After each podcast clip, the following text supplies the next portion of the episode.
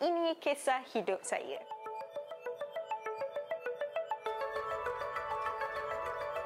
Uh, mula dengan belajar dulu waktu degree Hawa ambil um, jurusan kewartawanan lah dekat ITM lepas tu Hawa terus internship uh, untuk program wanita hari ini waktu tu dekat TV3 lepas tu Alhamdulillah uh, long story short ditawarkan untuk kerja sebagai wartawan dan penyampai berita dekat TV9 lepas tu mulalah dah uh, setahun lepas tu dekat TV3 pula Buletin TV3, Wanita Hari Ini, Halo Doktor.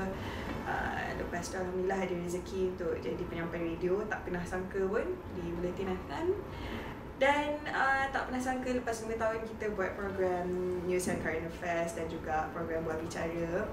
Uh, Ada rezeki pula ke dunia hiburan yang kita tak pernah sangka akan masuk dunia hiburan. Alhamdulillah. Uh, Cabaran dia sebab kita hidup dalam uh, dunia yang semuanya nak cepat.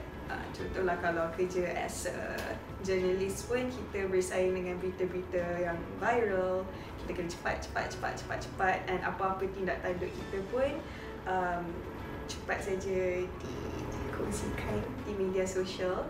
Jadi uh, cabaran dia ialah untuk um, kita nak nak kawal semua tu lah but to me uh, cabaran is a good thing sebab kalau tak ada cabaran kita tak jadi someone better. Um, bila start dalam industri rasa umur waktu tu muda lagi. Umur waktu tu 22 and kita pula waktu tu tiba-tiba je followers dari berapa ribu, 6 ribu, tiba-tiba naik 80 ribu, 90 ribu dalam masa tak sampai sebulan. Uh, masa tu agak cepat lah sebab rasanya social media pun agak baru nak hit. Uh, lepas tu um, masa tu macam-macam lah yang orang komen. Ada yang cakap kita dapat satu-satu kerja tu because of something else. Bukan sebab apa yang kita belajar bukan sebab kita punya kelayakan so kita rasa macam agak sedih kat situ. But at the same time uh, kita belajar untuk kita tak boleh nak puaskan hati semua orang and kita kena fokus on our quality and macam mana kita nak jadi manusia yang lebih baik and back to nawai tu kenapa kita kerja satu-satu benda tu lah. Kita kerja for rezeki kita kerja for our parents for our family untuk masa depan kita. Okay tipu lah kalau kita cakap uh, semua komen tu kita boleh ignore komen tu tak buat kita sakit hati tak buat kita sedih. There are times yang komen tu menusuk juga. Uh, tapi waktu tu maybe kita rasa alah uh, kita hiraukan je tapi tanpa komen ni kalau orang tak kritik kita takkan grow better. Contohlah kalau orang tak komen about kita punya certain-certain cara percakapan ke cara kita mengacara ke apa kalau tak komen tu kita macam biasa je lah. Kita tak nak jadi better kan. So um, Alhamdulillah maksudnya kalau audience tengok audience komen they want to see uh, dia nak tengok mungkin uh, sisi kita yang lebih baik. So um, walaupun susah walaupun tak senang try your best to see the positive in the dalam komen-komen tu mm-hmm. okay dalam kerjaya ni ataupun adik-beradik pun orang selalu banding-bandingkan kakak adik kakak abang semua. Uh, dalam pengacaraan pun sebagai penyampai berita orang akan bandingkan penyampai berita dulu. Kalau mengacara orang perbandingan tu sentiasa ada tak kisahlah siapa pengacara dia. So to me um, benda tu satu benda biasa. Tapi as long as kita ni kerja sebagai diri sendiri kerja atas minat sendiri kerja atas tujuan untuk mencari rezeki so kita tak perlu fokus uh, apa yang uh, tak sepatutnya lah. So to me perbandingan tu bukan satu benda yang patut bagi diri perempuan. Okay, rasa macam tak best pula cakap seorang-seorang kan Macam asyik-asyik hawa je, hawa je. Okay, jadi jom kita sembang-sembang pula dengan dua insan istimewa ni. Nak tahu siapa? Stay tuned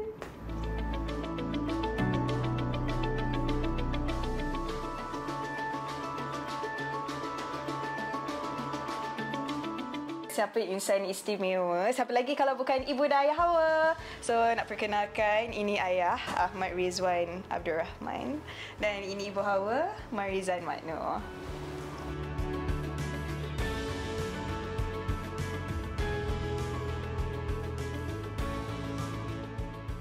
Okay, ada pun nak tahu Hawa kat rumah macam mana? Oh, awal di rumah macam macam ni lah. uh, sebab uh, kurung.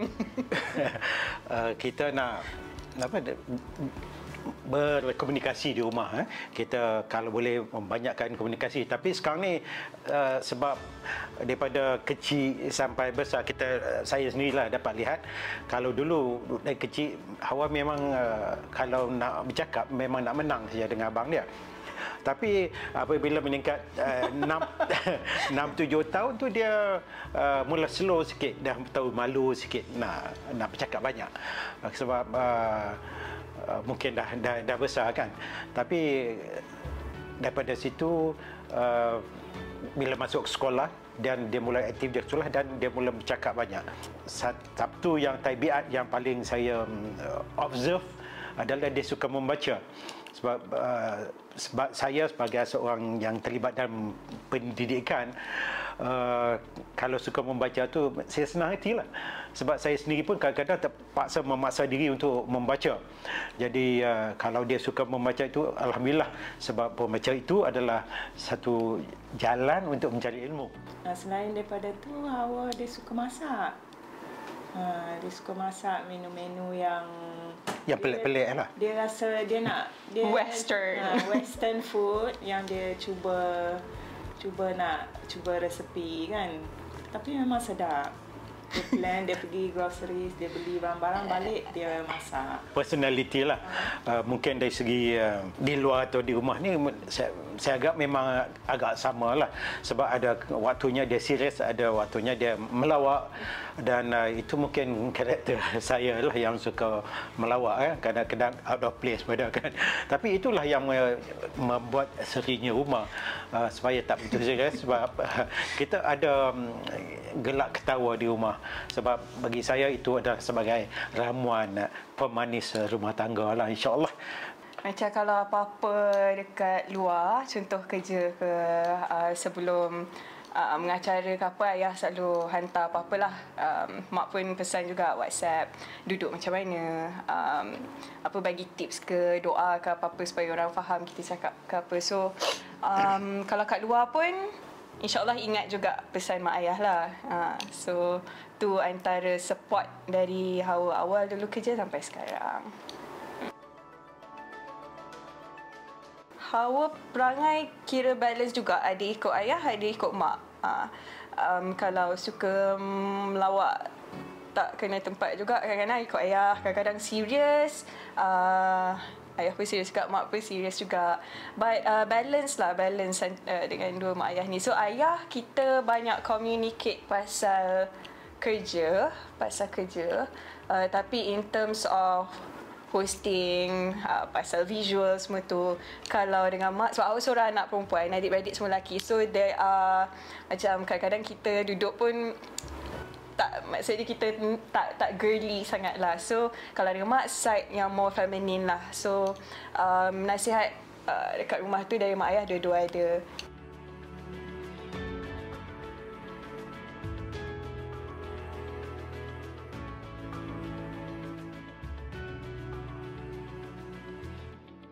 Ah, yang ni yang nak cerita sebenarnya. Sebelum keluar mana-mana, pesanan tu dari Hawa ni atas ambil barang, sampai masuk kereta, masuk balik rumah ambil barang. Pesanan tu non-stop. Ha, dari ayah dari mak. Okay, balik sebelum pukul ni. Nak pergi mana dengan siapa? Najwa ikut ke tak ikut? Ha, make sure jaga ni. Make sure jaga tu sebab perempuan. So, ada time kita rasa macam kita dah dewasa dah kan tapi at the same time nanti ada anak sendiri tu. Ah, itulah jawapan dia setiap kali. Bidang kejayaan anak-anak ni adalah uh, bagi saya pilihan mereka lah.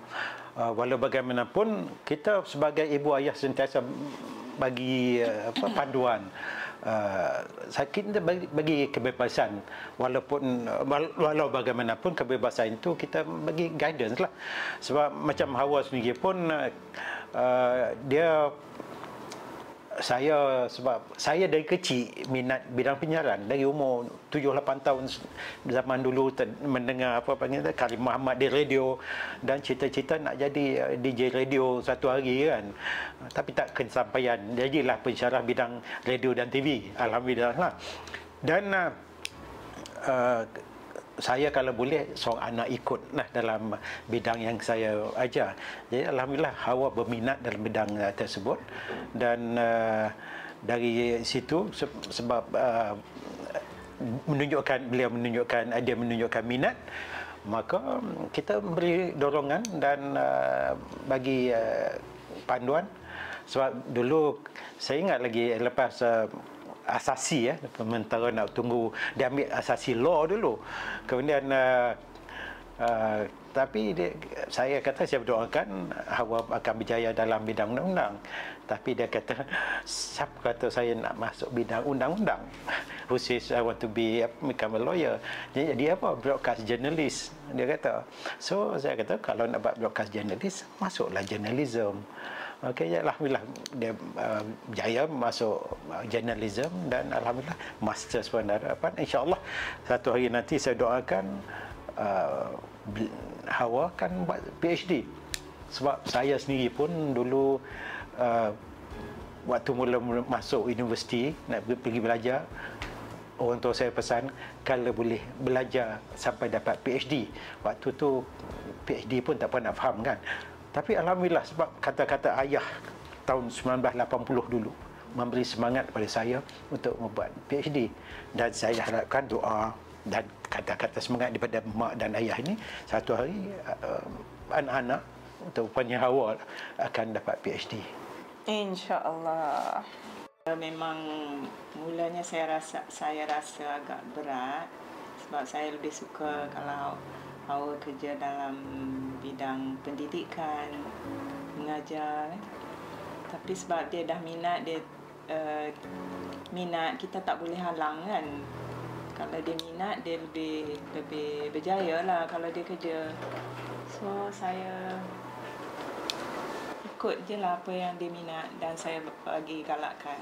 Uh, um, macam awak faham concern tu lah kata bila um, ya, ibu ayah awak dua-dua balance macam ayah um, ni ibu macam ni kan.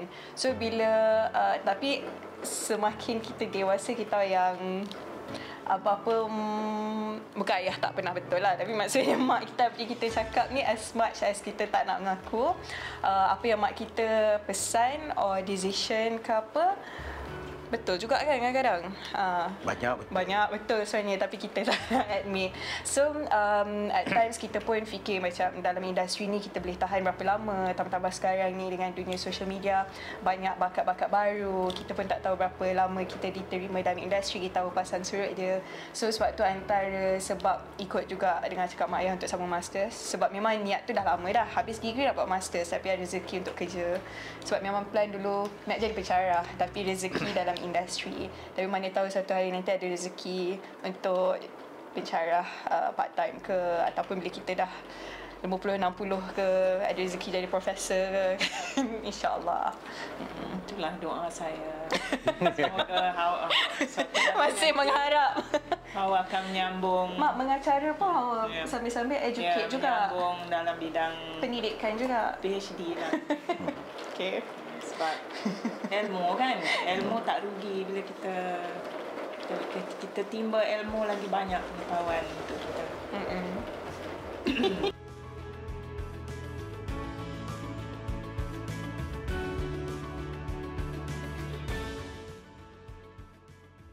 Perancangan dalam kejaya uh, sekarang ini Alhamdulillah masih uh, tengah mengacarakan satu program hiburan uh, program meletak yang tu setiap selasa dan uh, sebab baru je sejak bulan 11 itu 11 2022 baru saja masuk dalam dunia hiburan. Jadi insyaallah akan datang ni banyak lagi um, benda-benda baru yang Hawa akan buat. Insyaallah ada rezeki nanti um, bila dah dibenarkan untuk kongsikan dekat semua akan Hawa kongsikan. So setakat ni yang Hawa boleh buat um, selain daripada mengacarkan laptop ada juga uh, mengacarkan untuk majlis-majlis um, apa-apa di luar lah. Kalau pasal kahwin ataupun berkeluarga, uh, tak ada target pun lah. Uh, cuma sekarang ni sejujurnya nak nak fokus dalam kerjaya dulu.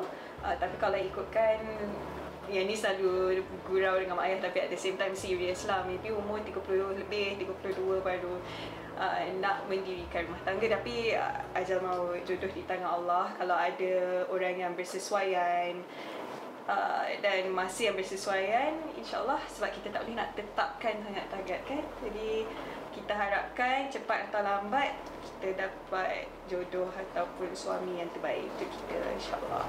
Okey, ya, bagi saya soal uh, jodoh ini uh, memanglah uh, kita berdoa, kita berusaha dan uh, akhirnya Allah yang akan uh, tentukan macam kita lah kadang-kadang kita pergi memburu masuk hutan ke lautan naik bukit turun bukit. Tapi akhirnya kita uh, tangkap ayam di dalam reban kita sendiri. Jadi maksudnya kadang-kadang kita mencari tetapi Allah yang tentukan. Tapi bagi saya saya sentiasa berdoa untuk anak-anak saya. Tak kira lah abangnya, adiknya ataupun hawa sendiri mendapat uh, calon uh, mendapat suami yang dapat membawa dia dan keluarga zuriat-zuriat berjaya di dunia, berjaya di akhirat, hidup dalam Islam yang diredai oleh Allah dan mati nanti sebagai seorang Islam yang diterima oleh Allah. Itu saja yang kita doakan dan insya-Allah uh, sama-samalah kita berdoa.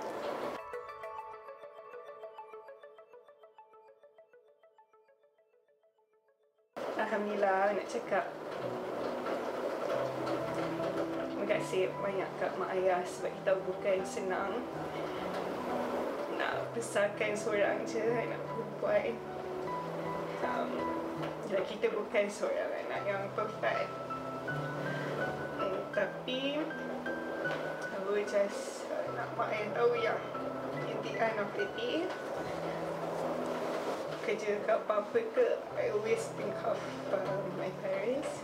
Ayah uh, rezeki pun untuk ayah and for my family. Jadi I am very grateful. Sangat bersyukur yang our ada dapat sekarang rezeki ada sekarang ni. Uh, sebab sokong and yang mak ayah jaga selama ni yang rasa macam I've been control ke mak ayah very strict ke apa kita faham sebab kalau tak ada benda tu maybe kita tak ada dekat tempat sekarang ni. So Alhamdulillah sangat-sangat bersyukur um, ada mak ayah yang sihat. Alhamdulillah dan sangat menyayang Thank you so much.